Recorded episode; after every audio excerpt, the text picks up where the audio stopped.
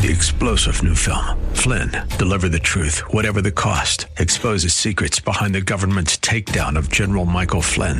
Flynn knew what the intel world had been up to. He ordered the first audit of the use of contractors. This set off alarm bells. He told the truth. He was the most dangerous person for Donald Trump to hire. They had to get rid of Flynn.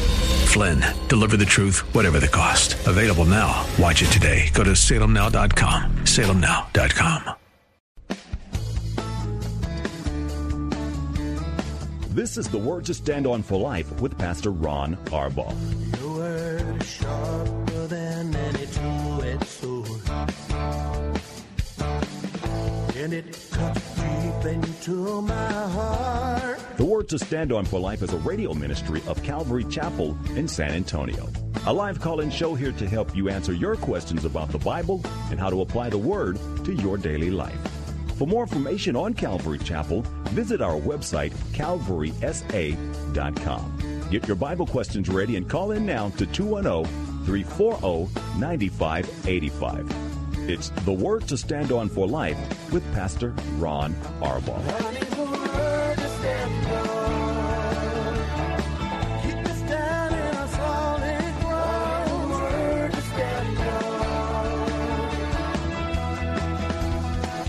Welcome to the Friday program. I hope you got more sleep last night than I did.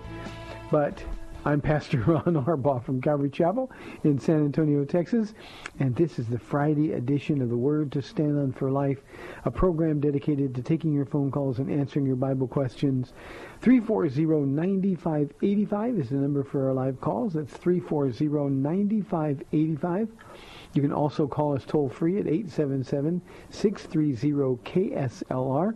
Numerically, that's 630-5757.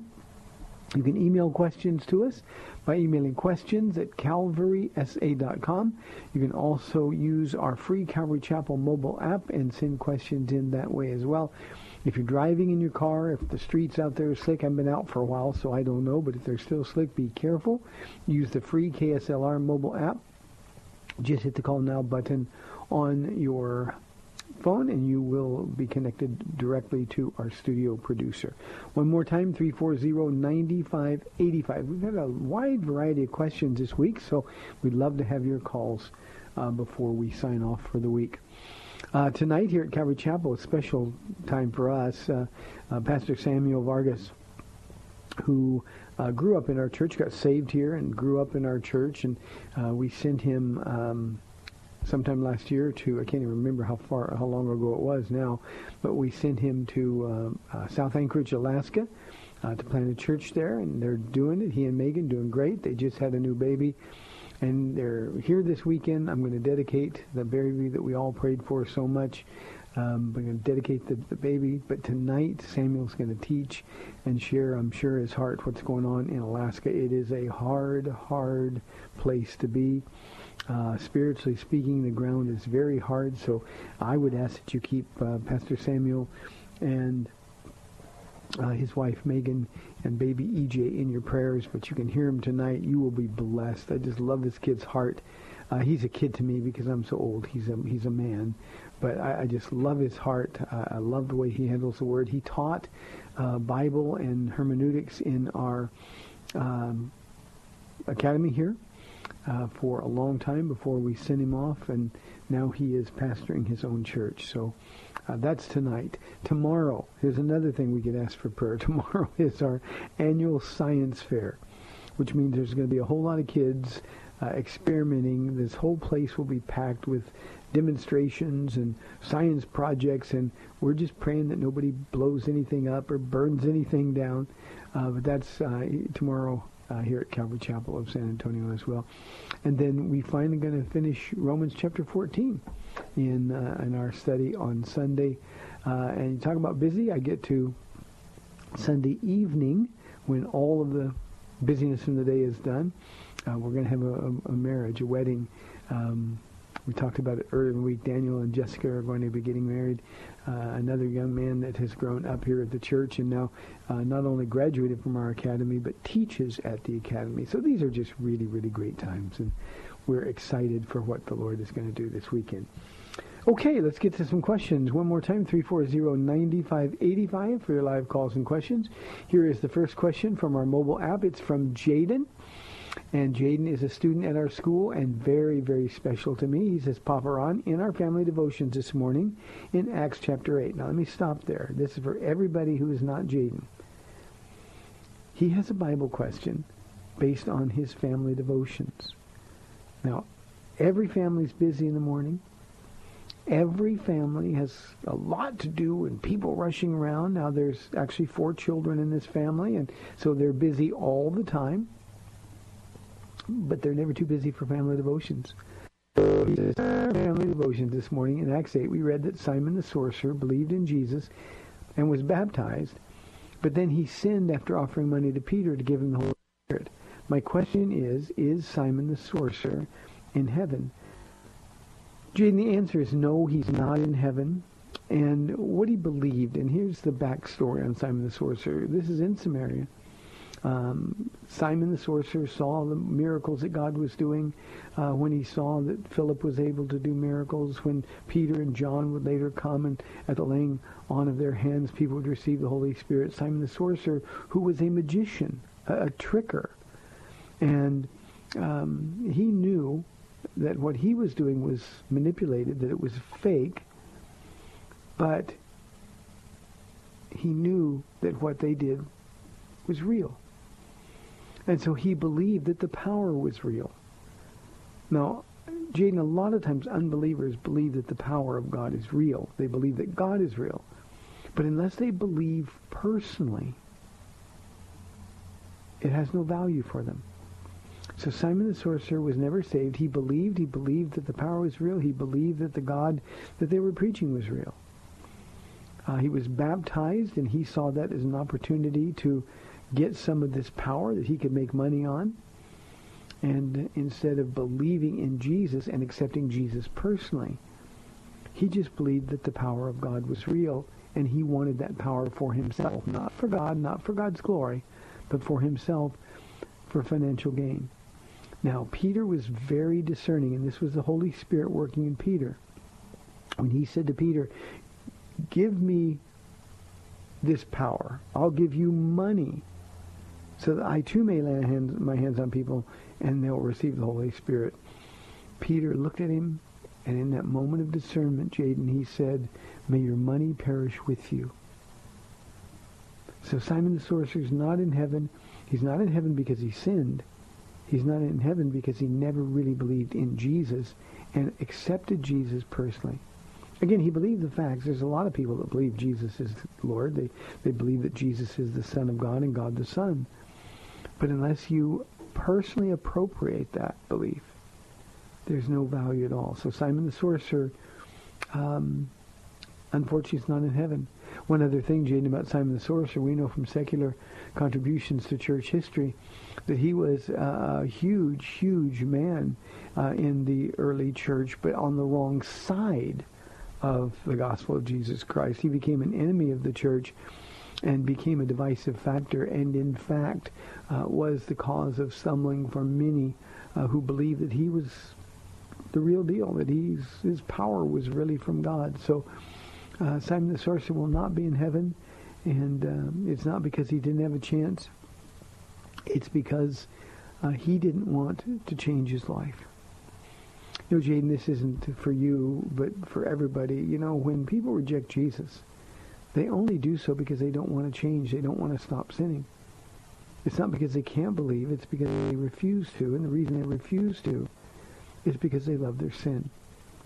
And Simon the sorcerer just saw this power from heaven as an opportunity to get rich, to make a lot of money.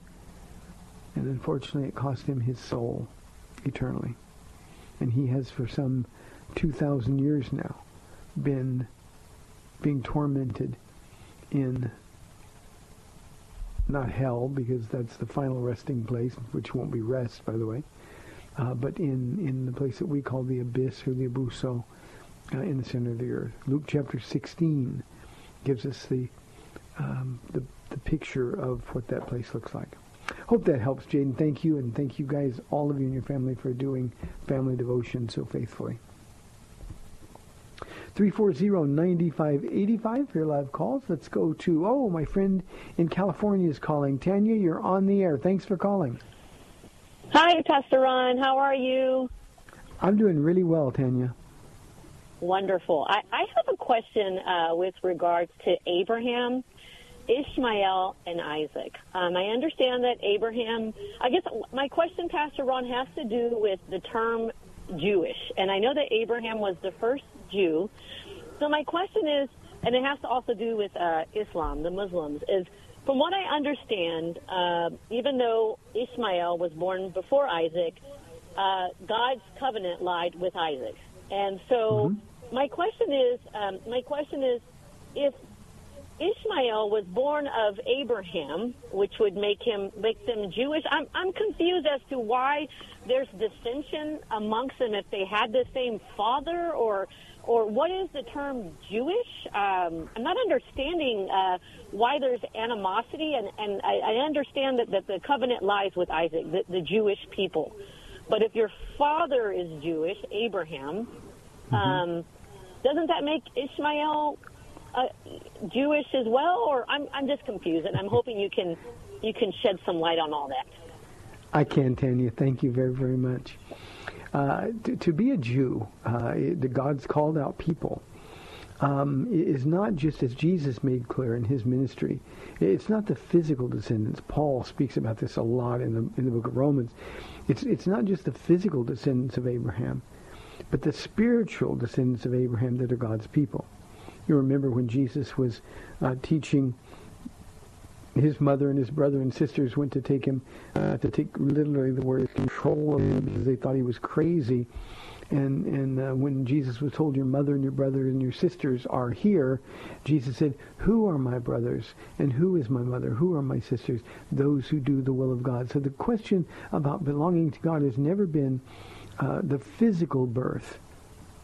The question is the rebirth. And, and, and when I use rebirth, being born again, um, in principle that applied as far back as Abraham. Abraham was born again. He belonged to God. Now, uh, physically, he was half Jewish and half Egyptian. His, his mother was Hagar, and uh, Ishmael's mother was Hagar, and um, uh, she certainly wasn't, at least at the beginning, a believer in uh, Abraham's God. Uh, I think it's chapter 16, Tanya. You can read about her born again experience when she she sees the God who sees her. It's a wonderful, wonderful story. And one of my favorite studies that I, I do in the book of Genesis, in in that chapter, uh, we've got all of those archived, of course, at calvarysa.com. Um, so Ishmael was a work of the flesh. Now here's the picture, and this is why this story is so valuable to us. Anytime we do a work of the flesh, there's going to be strife, dissension, and a lot of pain and severe consequences. And that's what Ishmael was. Ishmael wasn't a product of faith. Ishmael wasn't the, uh, the product of a promise given by God. Ishmael happened when Sarah took matters into her own hands. A long time goes by. She's not pregnant. She'd received the promise of God. And um, so she just decided, well, you know, legally she's my mistress, uh, my servant. So if she bears my husband's baby, it will be my baby. And that was the only thing that Sarah could see. Well, the moment she became pregnant and that child was born, um, Genesis says that Sarah began to despise her. Um, she was jealous. Not only did she lay with her husband, but she was also able to produce a child, something that Sarah was never able to give. So the dissension began between Sarah and Hagar. And Sarah would never accept Ishmael as her son. Uh, Ishmael was strong. Ishmael was blessed by God. God gave Ishmael lots of promises. But eternal life wasn't one of them. The work of the flesh could never produce eternal life. So when he was born and uh, Hagar began to um, sort of flaunt the fact that she was able to give Abraham a son and Sarah wasn't, well, Sarah's response was to treat her harshly. So much so that they, they had to send Hagar away. Well, when Hagar ran away, Jesus met her there. That's in Genesis 16. And that division has been plaguing our world ever since. Now, it's too much of a generalization to say that that uh, Ishmael is the father of the Arab peoples.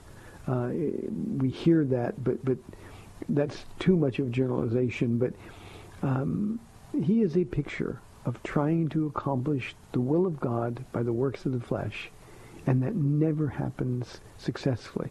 There's never any peace. There's never any joy. And so this whole idea about him and Isaac uh, is really important to study and to understand. But that was the source of dissension. Um, Ishmael was, as I said, blessed by God. He was uh, a powerful ruler, but uh, he was not a man um, who lived his life for God. Now, unfortunately, Isaac wasn't either, at least for a portion of his life. One of the things I find, and you didn't ask this, Tanya, so if, if this is too much, I'm sorry. But one of the things that I find fascinating about this this child of promise, this Isaac, to whom all of the promises of God were given, is that he is of all the sons the least remarkable. The least remarkable. There's nothing about just him other than his search for a wife. When Abraham sent his servant Eleazar to find a wife from his own people, but, but there's just nothing remarkable. Jacob has a lot written about him. Um, Isaac doesn't. So the promises of God were his because God is faithful, not because Isaac was faithful. So I hope that gives some understanding, but I can recommend to you, Tanya, and to everybody to go to my study on Genesis chapter 16. Uh, it is, it really is a good study, fun, fun one to do too. Thank you, Tanya. We miss you. 340-9585 for your live calls and questions. Here is a question from Patrick on one of my favorite subjects. He says, I've heard you say that the Bible is the final authority in matters of church and life, while some Christians believe church tradition is just as important, which is true. Uh, Patrick, not only is the Bible the final authority in matters of church and life, and I would add doctrine, uh, church tradition has never been consistent. Now, those who laud church tradition, they do so from religious framework or religious background and they believe what the church teaches. Well, the church has always taught. Well, you see, if we don't have a Bible as the sole authority for life and practice and doctrine, then we don't have any authority in our lives. We can go back to churches that, that, that rely on tradition, whether it's a Catholic church, the Episcopal church, the, the Anglican church, or the Lutheran church.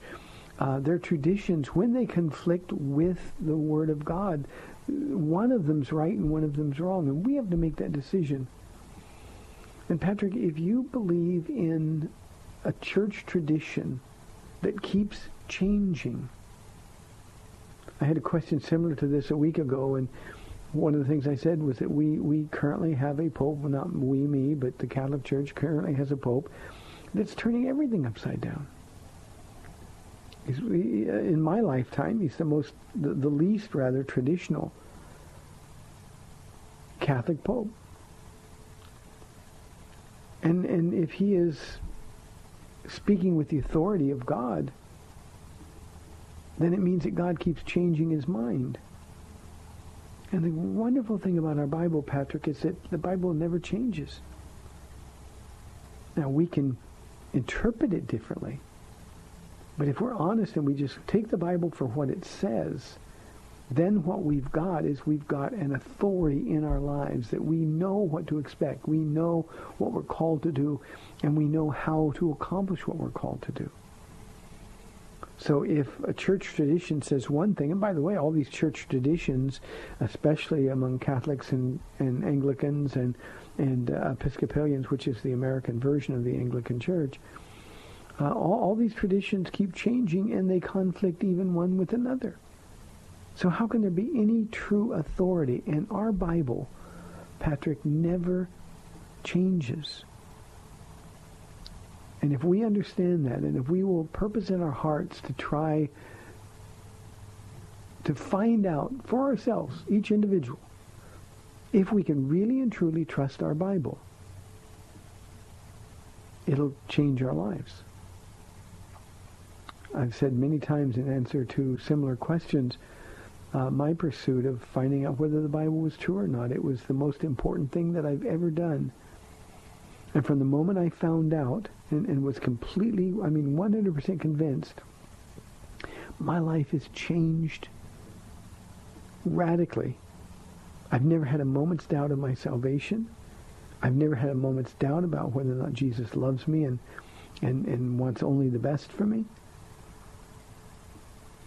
That kind of security is important to Jesus. It ought to be important to us. So, Patrick, find out for yourself which is true.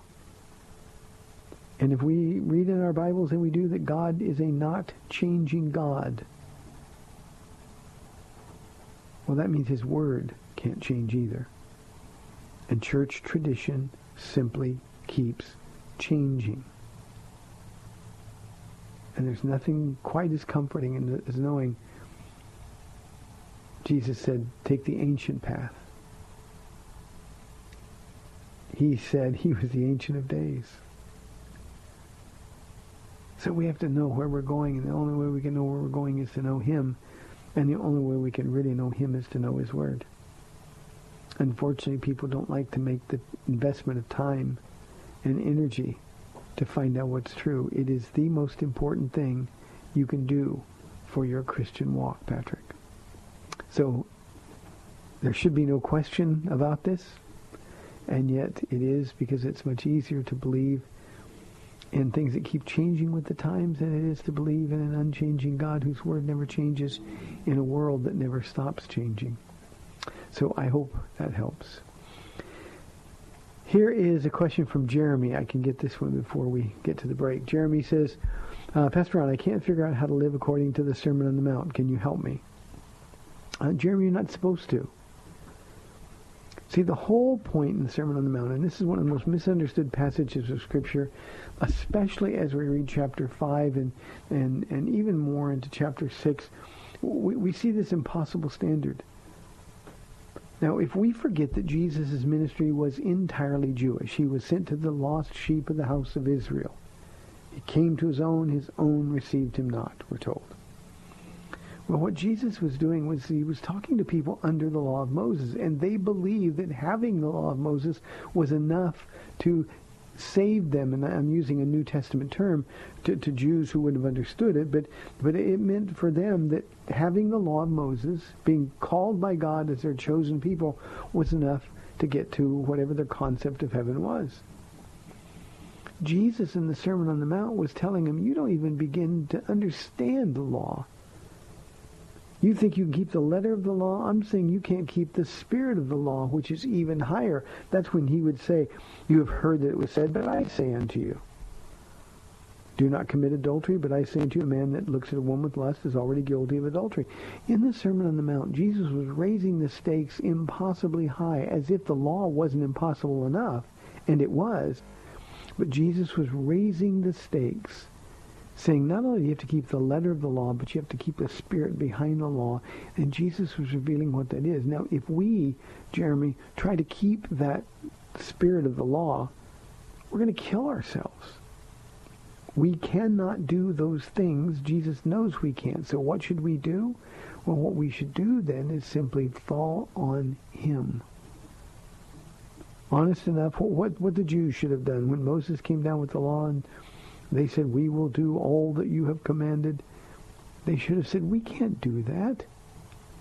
And they should have called out to God for mercy. Well, we who are New Testament Christians, Jeremy, when we understand that standard, the last verse in chapter 5 of Matthew is, be perfect as your Father in heaven is perfect. In other words, Jesus is saying, if you want to get to heaven, this is how good you have to be apart from believing in me. Remember, this was at the beginning of Jesus' ministry. Nobody believed who he was except those few who followed him. And Jesus saying, okay, on your own, this is how you get to heaven. Be perfect. Well, nobody can. So Jesus said, I will. And the Sermon on the Mount should point us to our complete inability to justify ourselves before God. When we get that, Jeremy, then we call out to the one who is perfect for help. We say, help us believe, and he'll do that very thing. So you can't live according to the Sermon on the Mount. What you can get from the Sermon on the Mount is how completely unable we are to do it and how much help we need and, and thus rely completely, totally on the Holy Spirit. That's why Jesus said, if you abide in me, I will abide in you. We can't do enough good, nor can we be good enough. The real value, apart from what I've just declared, Jeremy, about the Sermon on the Mount, is it shows us the heart of God. And the Sermon on the Mount demonstrates that Jesus actually did all of those impossible things. Someone strikes you on the cheek, turn to him the other cheek. Jesus did. He could have called down 12 legions of angels, but he refused. He went to the cross for you and for me. If you understand the Sermon on the Mount as intended, then and only then will you fall on his mercy. We've got 30 minutes left in our week. 340-9585 or toll free 877-630-5757. And Pastor Ron Arbaugh will be back on the other side of the break. See you in two minutes.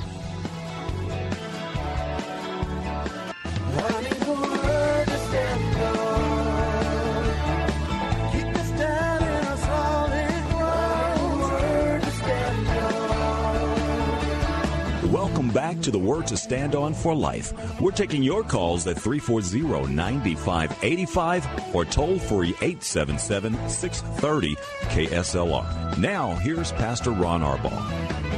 Welcome back to our final half hour of the week. I like saying that. It seems, just feels like we've accomplished so much this week. I really do appreciate you tuning in every day. I appreciate the questions, the thoughtfulness. Uh, it's just um, a, a wonderful gift that the Lord has given me, every one of you who take your time to listen. 340-9585. Here is a question from Ashley. Um, I was waiting for this question. Um, Ashley says, a talk show host recently equated talking to Jesus as mental illness. Why don't Christians protest against people who insult us? Uh, Ashley, I, I've actually been um, um, inundated, and when I say inundated, I don't mean like hundreds, but but I've, I've received several emails and phone calls about this. I don't watch the show, obviously, but the show is The View. Uh, it's a morning talk show on ABC where um, four, I think, four very liberal, left-leaning um, women um, discuss the issues of the day and bash our president and all things conservative. Um, but but this takes it to a new level. The host that you're talking about, I actually looked up. It was Joy Behar, I think is how you say her name. Uh, she is an atheist, an admitted God hater, and um, she was talking very disrespectfully about our vice president, who said that um, he talks to Jesus and Jesus talks to him. And and her comment, I think I'm paraphrasing uh, honestly, was that uh, well, you know, a lot of people talk to God, but when you have God talk back to you, that's mental illness. And in the process, she did insult um, every true Christian uh, who's ever lived since the time of Jesus. Uh, as to why don't Christians protest against people who insult us, Jesus don't cast your pearls before swine. Why would we care one minute or one thing about what somebody who, who, who named Joy Behar thinks about our Jesus or his followers? She has no idea. She's talking about something uh, that she has no understanding about. We should pray for her. Um, best thing we can do is talk to Jesus about her. Jesus, you heard what she said. This is a woman who's so lost. Um, in the Psalms, it's written twice. A fool says in his heart, there is no God, and she's certainly one of those fools. Um, but you know what? We, we shouldn't be surprised. This is what unbelievers do. And they've been doing it from the time of Jesus. They said he was a drunk. Uh, uh, they said that, he sat with sinners. Um, they, they challenged everything about him. They made up lies about him. Jesus didn't do that. We don't need to defend Jesus, nor do we need to defend Christians. So I would take that protest energy and focus it on prayer. And instead of being angry, instead of letting it upset you, just understand that that's always the way it's going to be. I said in a response to um, Tanya's question in the first half of the program that even Jesus' own family thought he was out of his mind, literally crazy. A prophet has no honor in his hometown. Jesus could do only a few miracles in Nazareth because the people were so familiar with him. Well, people like Joy Behar know nothing of our Jesus. And she's lost. I would actually expect her to say things like that. So save your time and your energy for protesting. Turn that into a time for prayer for her and the other women who are on that show. And understand that we have no expectation that believers, or I'm sorry, unbelievers, are ever going to appreciate believers or act like believers. They can't because they don't know Jesus. So rather than be offended by it, um, just pray. Bless those who persecute you. Bless those who insult you. That's the heart of God. By the way, that was given to us in the Sermon on the Mount as well. 340-9585. Here is an anonymous question. If God wants me to be happy, why would he forbid my expression of sexuality? Well, Anonymous, you're starting from a false premise because nobody said God wants you to be happy. God promises that if you're obedient, you will be blessed. You can be happy, but even more important than happiness, your life will be filled with joy. Now, here's the thing that we have to understand. And this is, it's so simple, so foundational, and yet people in our world just don't get it. It's as though we think we have a right to negotiate with God about the rules. Here's what never is going to change. God makes the rules because God created everything.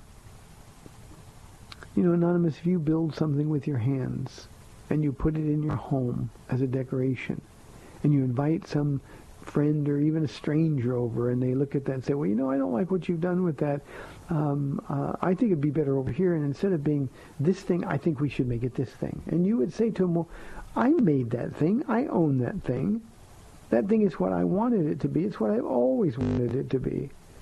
And you would tell that person you have no right. Well, that's exactly what happens. God created sexuality. It was God who in the Garden of Eden. Yes, anonymous, there really was a Garden of Eden, and Adam and Eve really were the first two people.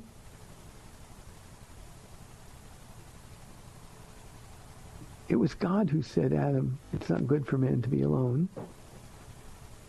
And he created out of Adam woman, Eve. The mother of the living is what that means. He told them to be fruitful and multiply. That's sex. God said, here are the rules regarding sex. I gave you this gift, and here are the rules regarding it. If God created it, if God gave it to us, if God created us as humans, and he did, then he alone makes the rules. You don't get a vote, anonymous. So whatever your expression of sexuality is, means absolutely nothing to God. He's asking you to believe in his son so that your sins can be forgiven. Jesus lived a perfect life. You don't. Nor do I. Not by a long shot. But Jesus did. And Anonymous, what he wants to do is he wants to give you his perfection, his righteousness. That's why, though he could have called down 12 legions of angels, he did not. He endured the agony of the cross, and he did it anonymous for people like you and me. Now, the only difference between you and me is that I've decided, based on my life experience, that doing what I wanted created nothing but pain. I was in pain. I caused nothing but pain to those that loved me and those I said I loved. I couldn't help it. I just kept doing it. And even though I didn't want to do it, that was just the outcome. And Jesus wants a better outcome for you. And here again is my promise. If you will surrender to him first believe that he is the Son of God and God the Son. He proved that. They killed him. He didn't stay dead. No other religious leader can lay that claim to truth. Only Jesus proved practically, supernaturally so, that he was who he said he was. That he has the authority to forgive sins. Allah, Muhammad, Buddha, Joseph Smith, Charles Russell, none of them have the authority to forgive sins. The Pope, only Jesus. And when you ask him in your heart and you submit to his rules, you do so out of love and out of gratitude. I promise you your life will be rich and full and passionate and you will lack for nothing. Now, I have no idea if your expression of sexuality is hetero or homosexuality. But here's what I know. Jesus owns it because he owns you.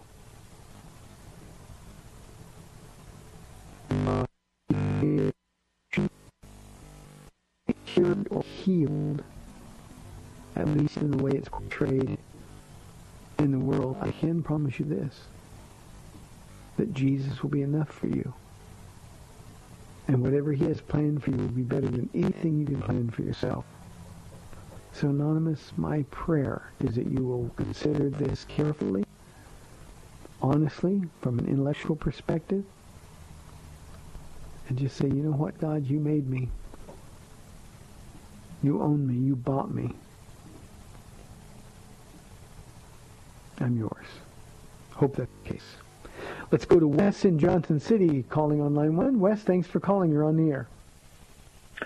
Hi, Pastor Ron. Uh, yeah, uh, thank you for taking my call again. I called yesterday, and um, I'd like to follow up on the question I asked regarding do we have to put God first to be saved? Mm-hmm. Okay. And, and anyway, um, I noticed um, that topic came up after I called in on your program a few times. Mm-hmm. And uh, I wanted to share a particular viewpoint that I caught that got my attention regarding uh, do we have to put God first to be saved? And um, what was said is that we don't have to put God in first place. He's already occupying that place. And then it went to Colossians 1, or excuse me, Colossians 3, 1 through 4, which says, If you then be risen with Christ, seek those things which are above, where Christ sitteth on the right hand of God. Verse 2, set your affection on things above, not on the things on the earth, for ye are dead, and your life is hid with Christ in God. When Christ, who is our life, shall appear, then shall ye also appear with him in glory.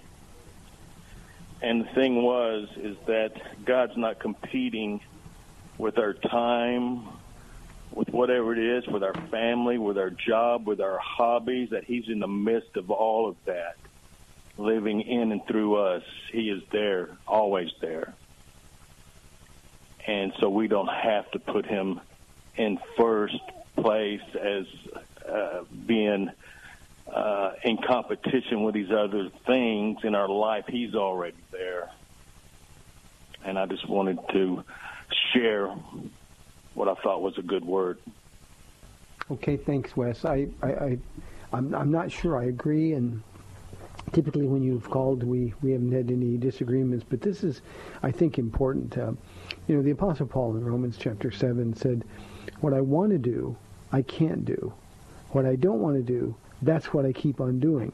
And even the Apostle Paul was dealing with this struggle that he had um, with with being surrendered to Jesus Christ and God's will for his life. So if if the Apostle Paul can't do it perfectly in our flesh, none of us can do it perfectly. But here's the thing that we have to understand. I said this on the program yesterday uh, when somebody followed up on on your question. I said, you know, while we can't be perfect, every Christian should want to be. Paul tells us to aim for perfection. Jesus said, be ye perfect as my Father in heaven is perfect. That's the ideal. And I think sometimes we focus so on the result that we kind of lose the process. Jesus said, if you love me, you will obey me. And, and, and the thing is, unless we love the Lord, unless we're grateful to God, we haven't put him in first place in our lives. So the fact that, that and, and maybe I'm misunderstanding what you said, but the idea that, well, because Christ who is our life, we're hidden in Christ, suggests that we already have put him first, that, that, that belies the rest of the New Testament, the, the letters to the Corinthians, when Paul writes to the Ephesians that we're not to quench the Spirit of God, that we're to pray continually to the, the, the churches in Thessalonica. Uh, there is a process. We call that sanctification. That's the theological term where we're being made more like Jesus every day. And while I, can't put Jesus first, or I shouldn't say I can't, I don't put Jesus first every minute of every day, the natural process for Christians, if we're with Jesus, is that we give him more of our hearts every day because we learn that he's trustworthy. We learn that his plan is better than ours. And so this process of learning to surrender is something that's really important. In that passage of Scripture from Colossians 3 that you quoted, when Paul says to set your hearts and minds on things above. Remember now, in that passage, he's he's combating legalism. He's combating uh, a, a Gnostic culture that that would deny in in their case um, the, the the humanity of Jesus Christ. They said that we we have it just the opposite. Now we we deny the deity of Jesus Christ. Nobody denies the humanity of Jesus Christ. And, and in in the background of all that was going on, he says, here's the summary. Here's the way you fix this. Set your hearts and minds on things above, where Christ is seated at the right hand of God. Now, our heart is a place of affection. Now, this is the place that most of us wrestle with putting Jesus first. We have other things that, that frankly become more important to us than Jesus. That doesn't mean that we're not saved. It means that we need to put Jesus in his rightful place on the throne of our heart. So our affections, we have to want what he wants. We have to love what he loves and hate what he hates. The other half of that is set your minds on things above. That's the place of decision. So the heart is the place of affection. The mind is the place of decision. And we've got to set our mind. We've got to decide that I want to be with Jesus uh, more than I want to be with any other thing. And uh, I, I'm sure this is not where you're coming from, but this argument is often given by people who uh, I call them easy grace types. Well, you know, God doesn't care what we do. We're His. No, the, the passage you read said when Christ, who is our life, appears. And, and the Spirit of God should convict every heart at that point. Is Christ my life? Or are there other things that compete with him or even more important than him? One of the things that we have here happening, we, we have a billion babies here at Calvary Chapel. And, and, you know, God gives these families babies and, and, and at times just like it was with Abraham and Isaac at times those babies become more important than, than the, the God who gave them the baby. Uh, people get married and they focus to the exclusion of Jesus on their spouse. And you have to keep your priorities right. If you're going to live that abundant life that Jesus promised, that life where streams of living water will flow from within, well, it has to be a place where priority matters. Now, that doesn't mean that when we blow it, we can't say, oh, I'm sorry, Lord. I'll give you an example. It's, an easy one today. I was going through a time of prayer this morning, and and my mind, I, didn't sleep much last night because I was getting awakened by the by the storm, and and uh, I was trying to pray, and my mind was going in all these crazy places. The enemy loves to mess with me like that. And I, I kept saying over and over, Jesus, I'm sorry. I don't want my mind to wander. I want to talk to you right now. Well, there were moments when I lost sight of Jesus, at least as it relates to that particular time of prayer. So if there's things that you want to do that you know God doesn't want you to do, I'm going to be talking about this in Romans 14, our last study in Romans 14 this Sunday. If there are things that you want to do and you know God doesn't want you to do, but you do those things anyway, Jesus is not first in your life. If if uh, a man or woman goes and sits behind a computer screen, looks at pornography, Jesus isn't first in your life. If a guy, and I've had this exact thing happen over and over and over, when people say, well, you know, I haven't drank for, for months. Uh, I, I think it's okay. Uh, God owes me one. And we go drink. No, Jesus isn't first. If we are unkind, if we lose our temper, if we're holding on to unforgiveness, if we're bitter, Jesus isn't first in our life. We are. Our flesh is. And so the Christian walk, Wes, is, is making those decisions every single day about who's in charge. Sometimes many times throughout the day. Who's in charge of your life? Is Jesus really the Lord of your life? You know, when we call him Lord, we go to church, we sing worship songs. Uh, we sing worship songs with, with Lord in them all the time. But if it's true, then we also have to examine our own hearts. And if Jesus isn't first in our life, then we've got to repent of that. The one thing that we cannot do, and I'm not suggesting this is what you're you're saying, but the one thing that we cannot do is just say, well, God's okay with this because I'm already his. The way we walk out our salvation, Paul called it working out our salvation with fear and trembling, is to repent of our sins, to repent of those times when we rob Jesus of his rightful place on the throne of our heart. And if we don't do that, we'll never find ourselves in God's perfect will. We end up being sort of passive participants in what God's doing. And we're going to get to heaven, that Bema seat of Christ that I was asked about earlier this week. And our works will be judged and they will burn. Doesn't mean that we're not going to heaven. We will. One final thought on this, Wes. Over and over, I have people say to me, well, at least I'm going to heaven. If I get there, that'll be enough. Well, every Christian should know that he or she's going there. But the Christian that's not abiding in Christ doesn't have that kind of security. And I can promise you in ways that I can't explain that at that judgment seat of Christ, that every believer will stand before the Lord. Every knee will bow, every tongue confess. If our work burns up, it will be a tragedy. We will be ashamed and embarrassed. Our rewards that were intended for us will be given to somebody who was faithful. So this isn't a works salvation approach. This is because we're saved, to quote Paul, we work out our salvation with fear and trembling. But no one should ever, ever, ever, Wes, sort of just rest on, well, God's already done the work. There's not much I can do. You know, there's other things in my life that come before Jesus. If there is, we should wonder why.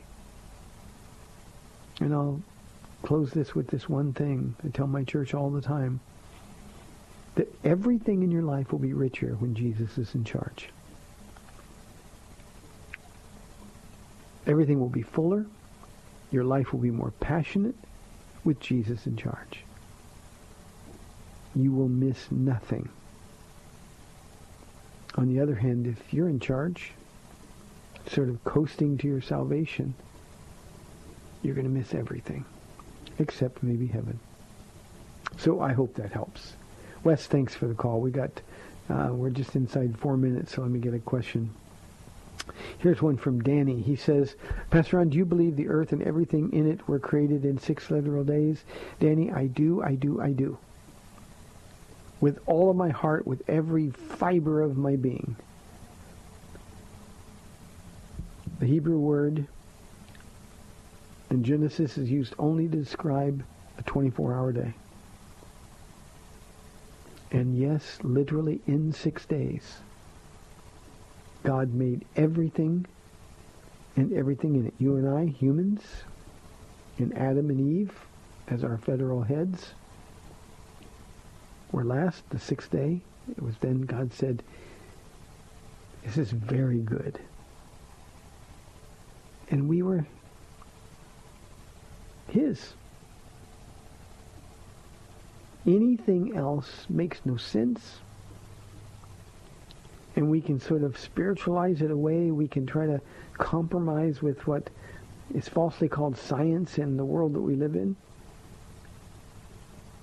But honestly, Danny, if you don't believe this, if you don't believe that Adam and Eve were real, if you don't believe that they were the first two humans, if you don't believe in a literal six-day creation, every New Testament doctrine that we consider essential breaks apart. Now, are there some people that don't believe in a literal six-day creation who are saved? Yes, they're just really wrong. And then their faith has no foundation. Why? Because they've already compromised. So we were created, everything was created in six little days. Then God rested, not because he was tired, but because he was done. So Danny, I hope that answers your question.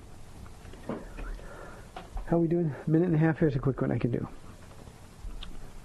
Um, yeah, let me do this. Uh, Paula, I, we forgot about it yesterday till the very end, but but let me again, ladies, encourage you. Uh, we have a women's retreat coming up March 8th through 10th. We're taking registrations here at the church. You can also register online at calvarysa.com. Uh, but all of our services, whether it's Wednesday, Friday, or the three that we have on Sunday mornings, uh, t-shirt orders are due this week. I mean, you can order online, but but this is sort of a drop dead late. We're not the one that produces the t-shirts, uh, but we'd love to have you go. There's going to be a lot of women. We're going to have close to 300 women who are going to be there. You will be so blessed, abundantly so. We make it as inexpensive as we possibly can. I apologize. I should have those prices, but I don't. But but you can online find it there. But it's as inexpensive as we can possibly make it, and we want you to go. Hey, thank you all for a wonderful week on the program. Uh, you've been listening to the Word to Stand On for Life. It's an honor and a privilege to have you tune in every day. May the Lord bless you and keep you when you go to church this week. Be somebody that Jesus can use. Don't be a spectator. Be a participant. May the Lord bless you and keep you. Lord willing, I'll be back Monday on the program. We'll see you then on AM 630, The Word. Thanks for spending this time with Calvary Chapel's The Word to Stand On for Life with Pastor Ron Arbaugh. The Word to Stand On for Life is on every weekday afternoon at 4, and Pastor Ron invites you to find out more about Calvary Chapel at calvarysa.com. The Word to Stand On for Life was sponsored by Calvary Chapel of San Antonio.